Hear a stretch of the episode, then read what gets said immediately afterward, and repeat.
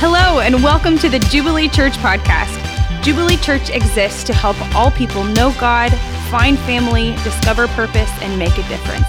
If you would like to learn more or connect with us, please visit our website at jubileestl.org. I travel a bit, and, and there are several ways that I get introduced. Uh, there's a few different hats that I would wear. But when they ask me, How would you like to be introduced? Um, I like to say I am, because the main thing about me is I'm a, I'm a husband to Rachel and I'm a father to Ella, Simon, and Josie. That's the main thing about me. And in Psalm 68, uh, God introduces himself as the father of the fatherless. In other words, he's saying, This is the main thing I want people to know about me. I'm a father, I'm looking for a family, every tribe, every tongue. I'm going to get it through my son, and, and I, I want to adopt people into my family. I, I, my heart is near the fatherless. And, and we want our heart to be near the fatherless here at Jubilee Church. We want to uh, increasingly give ourselves um, to adoption and foster care ministry. And there's, there's lots of ways that you can get involved that I've already mentioned. There's information in, in our back table if, um, where you can get that information to learn how you can get more and more involved. And I want to share a, a, an interview with you that Rachel my wife and I did last week with a, a dear friends of ours, new friends of ours. I've known the, the husband for a while. His name is also Brian. They're, they're, he leads a church down in Houston, a catalytic church. Um, and uh, so he does the same thing. He's my age. Uh, his, his wife is also named Rachel, Brian and Rachel. Uh, we're doing a podcast soon. And so the, uh, the BNR podcast. Um, you could submit topics we'll discuss them but they're, they're a great couple and they have a they both both of their lives have been directly impacted by adoption and foster care. Rachel in particular has a, a phenomenal story and we are able to show just a little bit of that story. It's about 25 minutes. I hope you enjoy let's take a look at the screen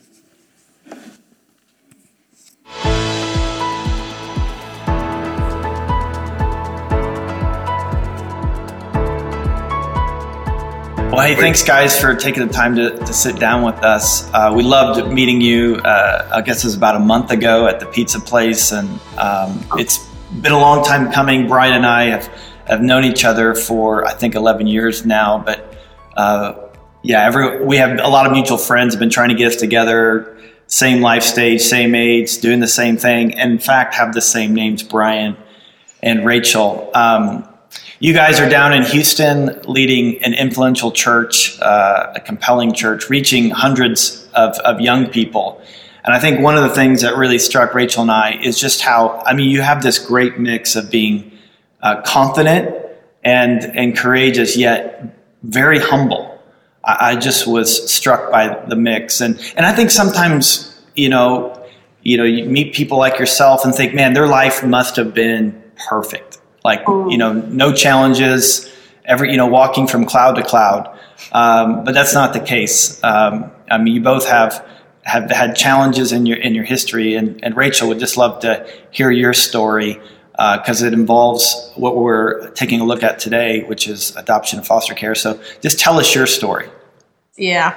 Well, thank you so much for asking. I met you guys a few month or a month ago and just loved you. So um, my heart is happy to share this with your church. When I was five years old, I was taken out of my birth mother's home. She wasn't deemed worthy to uh, care for me, and we actually lived with her adoptive mother at the at the time.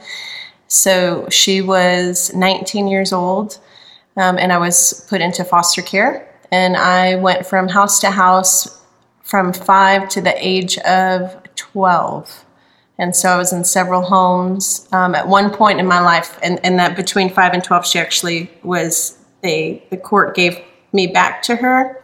And then I was removed from her house again. It wasn't, I didn't stay very long.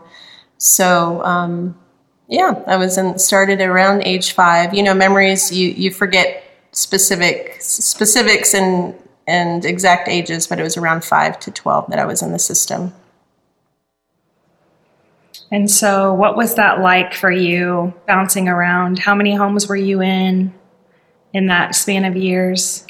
Yeah, I probably about 25 different homes in the time. I, I, I, was put in, in several homes that they're just horrific experiences, so I'd immediately be removed. Some of them were group, they were, they were people's homes, but they, they had 10 to 12 kids, and so they, um, we were in a house with just bunk beds in a room and poorly taken care of, so we'd be, re- so I'd be removed and then placed in another home. And um, I think I, I added about 20, I would say maybe 20 to 25 homes within that time. Yeah. And during that time, did you have any exposure to the church or to God, or what was your experience? I had one experience with God. I had been uh, staying with at a home, and it was back in the day when buses would come to apartment complexes and pick up kids. I didn't tell anybody. I hopped on the bus. I was, I think, around six, maybe closer. It was one of the first homes I stayed in. So I was young, hopped on a bus. They took me to church.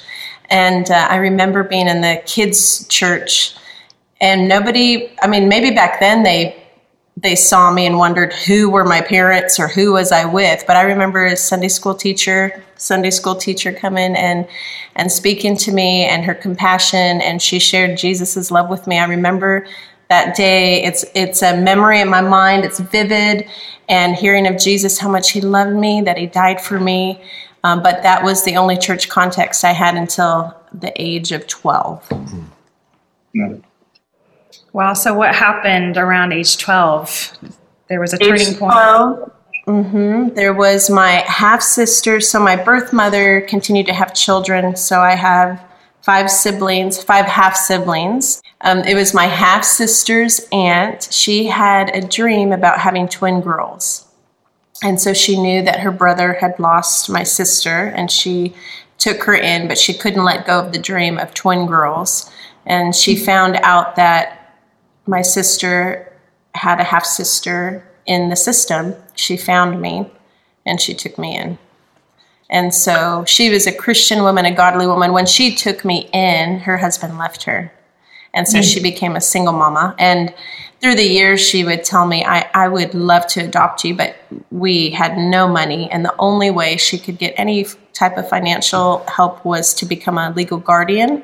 And then she was able to get help with food and and um, medical and and those things. So I stayed with her until the age of 19. And yeah, she was an incre- she is an incredible woman. And I call her mama. She was a mother to me. She loved me and um, just was incredible. She was a single mom throughout all those years that she raised um, me and my sister. She sounds amazing. Yeah, she truly is. She is, yeah. And she's the reason why you started getting plugged in yeah, church. Yeah, she actually was really loved Jesus, godly woman, attended church weekly. Um, and then when she took me in, we started going to Brian's church. Brian, his where his parents were, and his dad was a pastor there. And so his dad, Brian's dad, was adopted, and he immediately just had a heart for us. And so he gave her a job he let her um, he let us my sister my, my yeah my sister and i attend the school for free so we were in public i mean we were in a private christian school from from I was from ninth to 12th grade, which God knew I needed that because I was crazy. So, um, but he, he just had such a heart for us and cared for us and opened their home to us. It was, it was life changing. So at the age of 12, 13 is when God really met me. Um, I was at a youth camp, which I couldn't afford to go to, and, and the church covered, and I was at this camp. And I had that one experience as a five year old of feeling like I knew that Jesus was real and that he loved me. Um, but at this camp is where we were about with th- maybe 300 students and we're, and there's worship going on and um, someone comes up and gives a, a word and says there's someone here and gives really specific details of things that I had walked through and said, Jesus wants to heal you, save you, and set you free. And I was shaking. I was shaking. And um, I knew that was me. I, I ran to the front And uh, it was actually Brian's mom, and she prayed for me. I dropped to the floor, uh, probably for a good hour, cried, wept, prayed, ministered to me. And I believe that truly is the day when Jesus opened my eyes to this uh, I'm your Savior. I'm your Savior. I not only forgive you of your sins, but I heal you, heal your wounds, and um, bring freedom. And it was it was powerful. That's incredible. So it sounds like just beyond your um, foster mom um, bringing you in, making room for you, seeking you out, that there were other people in the church who had a big impact on your walk yes. um, and your restoration and your salvation. And so, um, are there any, Brian's mom you mentioned, are there any other people you felt like made an impact in those early days or just along the journey? Yeah, absolutely. I was actually writing my story during COVID. I just started writing it out and um, I was overcome with the beauty of community. You know, we hear so much of, of what the, where the church goes wrong and what the church doesn't do right and the leaders that hurt people and the, and and rightfully so being brought out and dealt with. But I experienced Jesus in the most prof- profound, beautiful way through community, in community. And um, I was a 14 year old girl, and I had I, I had never known a man to not harm me in all my years until I was 13. For I, I had never known that a man could hug me, love me, speak to me, and have no evil intent. Um, and I experienced. I, I honestly I can't even keep track of how many men at church. W- were fathers to me. I had at least eight to 10 men that would love me and come and speak to me and hug me tight and buy things. You know, they, they knew that there was a need in our family and they would take care of us. And it was amazing. I was actually, we were, we were part of an older uh, generational church, and I was the a 14 year old usher on the team with about 10 to 12 60 year old guys. and it was the best thing. I was so confident walking those aisles, getting people sad, and I had my, you know, my dad's in the back, like, "Good job, girls!" Like, "Yeah, thank you, I'm doing good."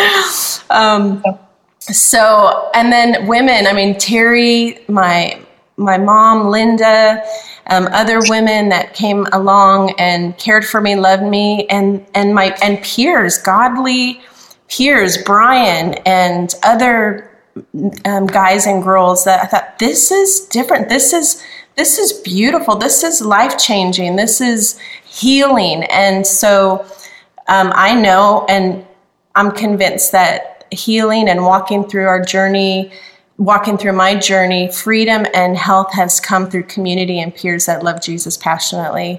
So God has expressed his heart to me through these people. And it was, and still is to this day, being a part of a local church is just life changing for me. I love it. I mean, it's obvious that God had his hand on you from the beginning. He's preserved your life. I mean, I think, are there ways that you look back and you just see the hand of God preserving you and protecting you and guiding you? Absolutely. I mean, even in the moments when there was horrific abuse, and there was.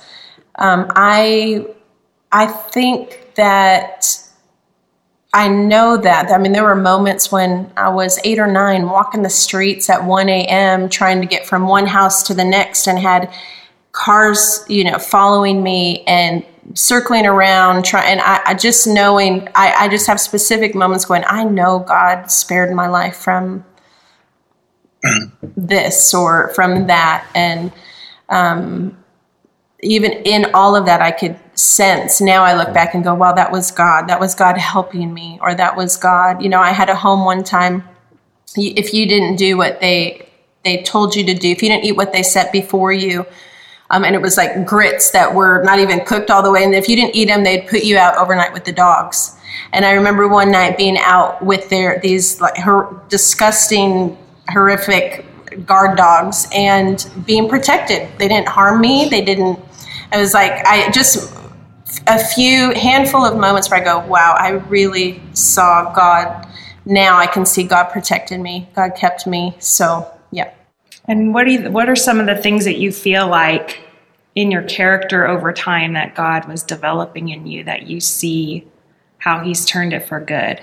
I really see how God has softened me through my journey and my pain, and He's given me real empathy and a heart to um, a heart for those that are that are being treated unjustly, right? But not just I will crush you, but hey, I'm gonna I'm gonna do all I can to to stop you and to come with an empathetic heart and to help you help these people. And so um, there is strength in me that that I know God has worked in me through what I've been through, but a but not a harsh I will survive, but man, God, you are faithful and you are good and he's he's softened my heart. He's given me real empathy, real compassion for others. Um, uh, from a young girl, I remember hearing uh, Second Corinthians. What is the, or is it First Corinthians when it says the God of all comfort comforts us?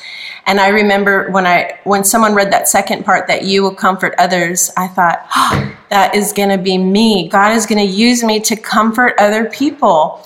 And when I was 14 years old, I had a prophetic word. Someone at church said, "I this scripture I think is going to be a testimony of your life," and it was in Isaiah 54 somewhere somewhere in Isaiah, um, and it talks about a well watered garden.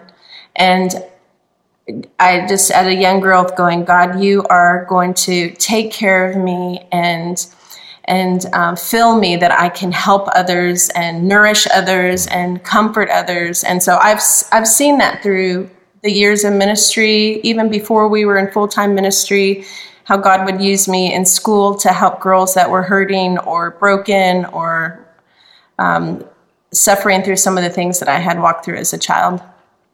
This is a question maybe I'd love to hear you both uh, speak into, and you kind of have already, and, and you just did, which is, you know, the gospel is that, um, it, it, you know, it, it brings people in, it brings people specifically into families, and maybe speak like the role that the church has to, uh, whether they specifically adopt or do foster care, but having a culture that brings people in and makes them family, maybe specifically the effect that mothers and fathers in the church can have, and maybe even the role of of of um, maybe I'll answer that and I'll go to the next question. Okay, you want to go first? Yeah, I mean, I sit here having come from a fantastic family. Yeah. Um, parents that were just phenomenal to me and loved Jesus and but yet, my life story is marked by people stepping up and adopting.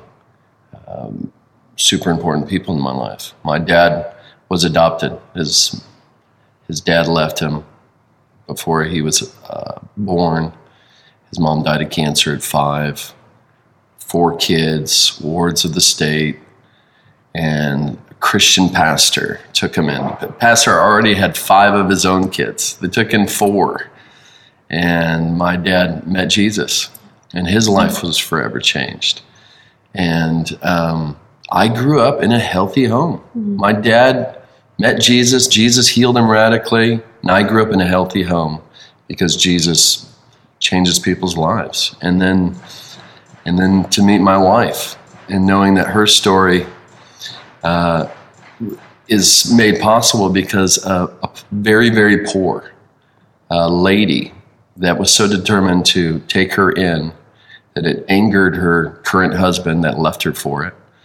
Um, and then surviving, taking care of two girls in a you know just tiny little house, um, yeah. and and being faithful and committed to them.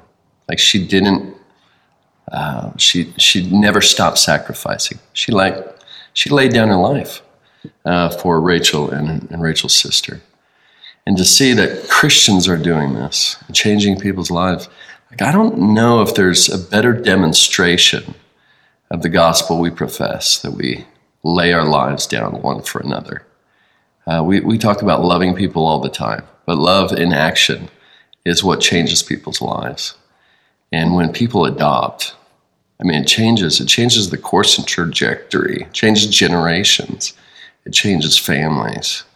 I got to ask this question. How just how has this impacted like how you guys uh, parent, how you do kids and youth ministry? Like when you think about the next generation, how is your stories? I mean, Brian, uh, your dad's story and, and that lineage, and Rachel, your story. How has that impacted how you think about parenting kids and youth? I feel pretty passionate about it since we started One Life 15 years ago. We had a three year old, two year old. My heart burned with what are what are we providing for our kids? What what atmosphere are we creating for them to know Jesus? Um, and thinking of the years as they grow. At now they're teens, but every stage that we had at One Life when we just had littles, and then we grew in, into having more families with teenagers it was so important for us both that they really mattered. You are part of this church um, and helping shape them and and create this environment where they felt seen, that they felt loved, that they knew their young little lives mattered.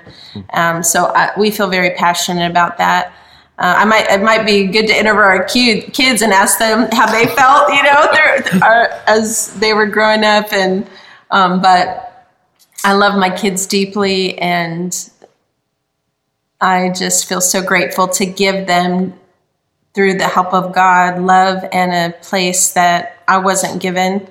And I'm, I'm incredibly thankful for that. I'm incredibly thankful for what God took me out of and how He opened my eyes to see Him and to see that there is beauty in family and that I get to give this to my kids. It's a, one of the greatest gifts of my life. There were some real dark moments when I would just weep in bed and and um, cry out to God, saying, "I don't know if I can do this because I don't know. I haven't seen it well, except from from my mom, my single mama that took me in. I, I hadn't experienced from coming out of my mother's womb being loved and accepted and wanted.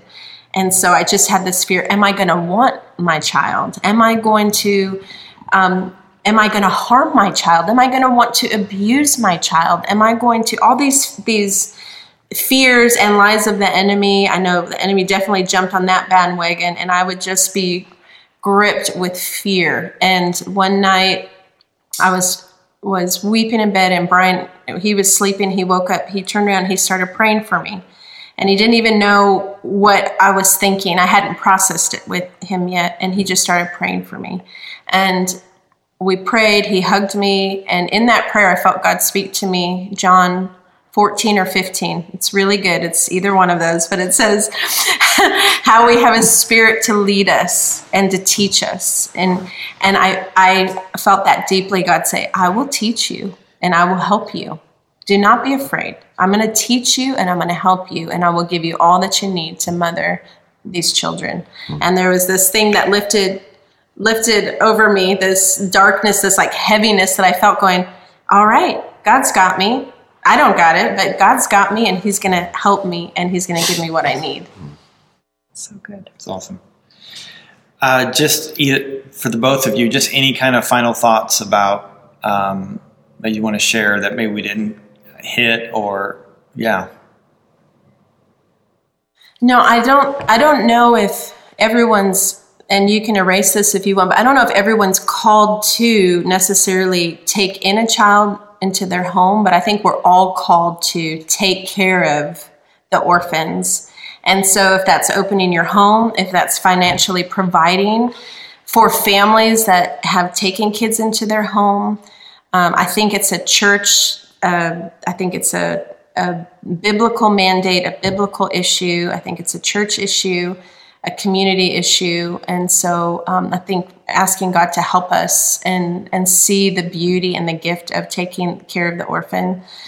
Uh, I'm just so thankful um, that uh, I had a dad that, even though he grew up in a foster system and was adopted, had people that came alongside of him that he can experience Jesus and experience freedom. And I'm so thankful yeah. that someone a couple took my dad in because that changed my life. I'm so glad that um, Linda Carruthers yeah. took in Rachel yeah. um, and yeah. and saved her life. Yeah. So and how the beauty of community played their role and you know we didn't always have groceries and we'd have groceries at our front door or camps paid for or people taking us shopping in the church like just the most beautiful picture and display of Christ centered, Christ honoring, glorifying community. It is life changing, impactful, and I'm incredibly grateful for it. Um, one more thing I think for people that have come from uh, my type of journey, it's really important to know that Jesus sets us free from shame. And I remember sitting with Brian's mom before I was dating Brian, before I was dating anybody, and, and weeping and just saying, why would anyone want to marry me? Like, I have nothing to offer them. And what made me cry? I remember that deep pain, pain going, what do I have to bring to the table? I really don't have anything except the yucky things that were done to me and and um, I don't have a father to walk me down the aisle. I don't like all the things I don't, and it was just this this pain of shame and lack and how she was just this godly woman that looked into my eyes and spoke truth to me, just saying, actually, anyone would be honored and loved me and prayed for me and just spoke God's heart to me that brought, again, another layer of freedom and joy. So, community is really powerful and beautiful. And there's no more shame with Jesus. He takes our shame, He took it to the cross, and He's faithful to walk with us in our journey to help us saying yep let that go. Like that's being that's being brought up. Yeah let's give that to me. I don't want you walking with that any longer. Amen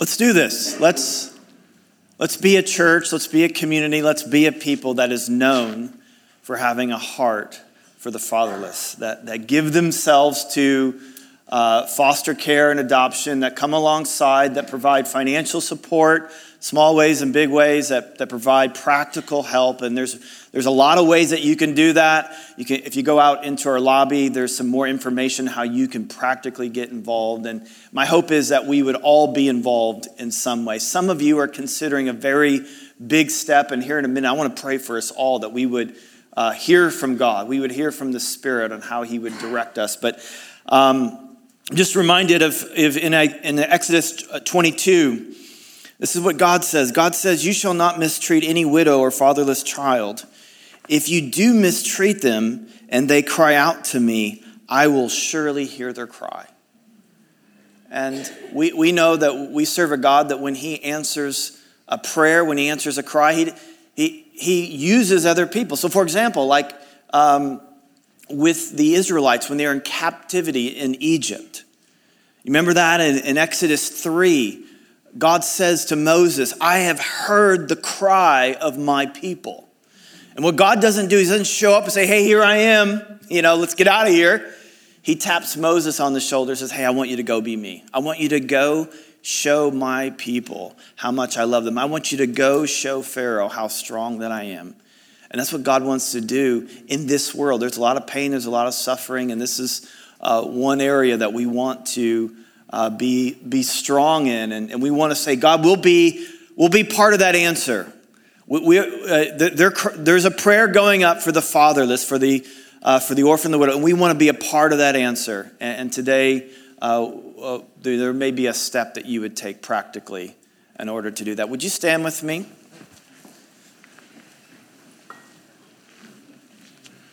I want to pray for us. I invite you to bow your head and close your eyes and just consider what the Spirit may, may say to you. God, we are so grateful um, for women like Linda Carruthers who took in Rachel, who was lost alone and displaced without a family. God, you are the Father who puts us in families. and you heard her cry, and you sent Linda, hey, I want you to go and get involved. But it wasn't just Linda, there was a whole community behind her, providing food and respite and, and care and time and love and words and, and a place. God, we thank you for this pastor who took in Brian's father, who was a ward of the state. He didn't have margin, he didn't give his margin, he gave what he didn't have. And, and God, we, we know as you call us that you are so good to provide. You provided for, for Moses. He wasn't up for the task in and of himself, but you provided the power. You'll provide us with the power. You'll provide us with the resource as we take our steps of faith. We thank you for these stories. God, we thank you for our story. Lest we forget that we were lost and alone and hurting and helpless, and you came and found us and, and rescued us and included us in and grafted us in and adopted us into your family. God, may we consider in these moments how you have treated us, and may we take that love practically, as Brian said, love in action. God, may we not just feel love today. May we take steps to do love for your glory and for the benefit of others. Amen.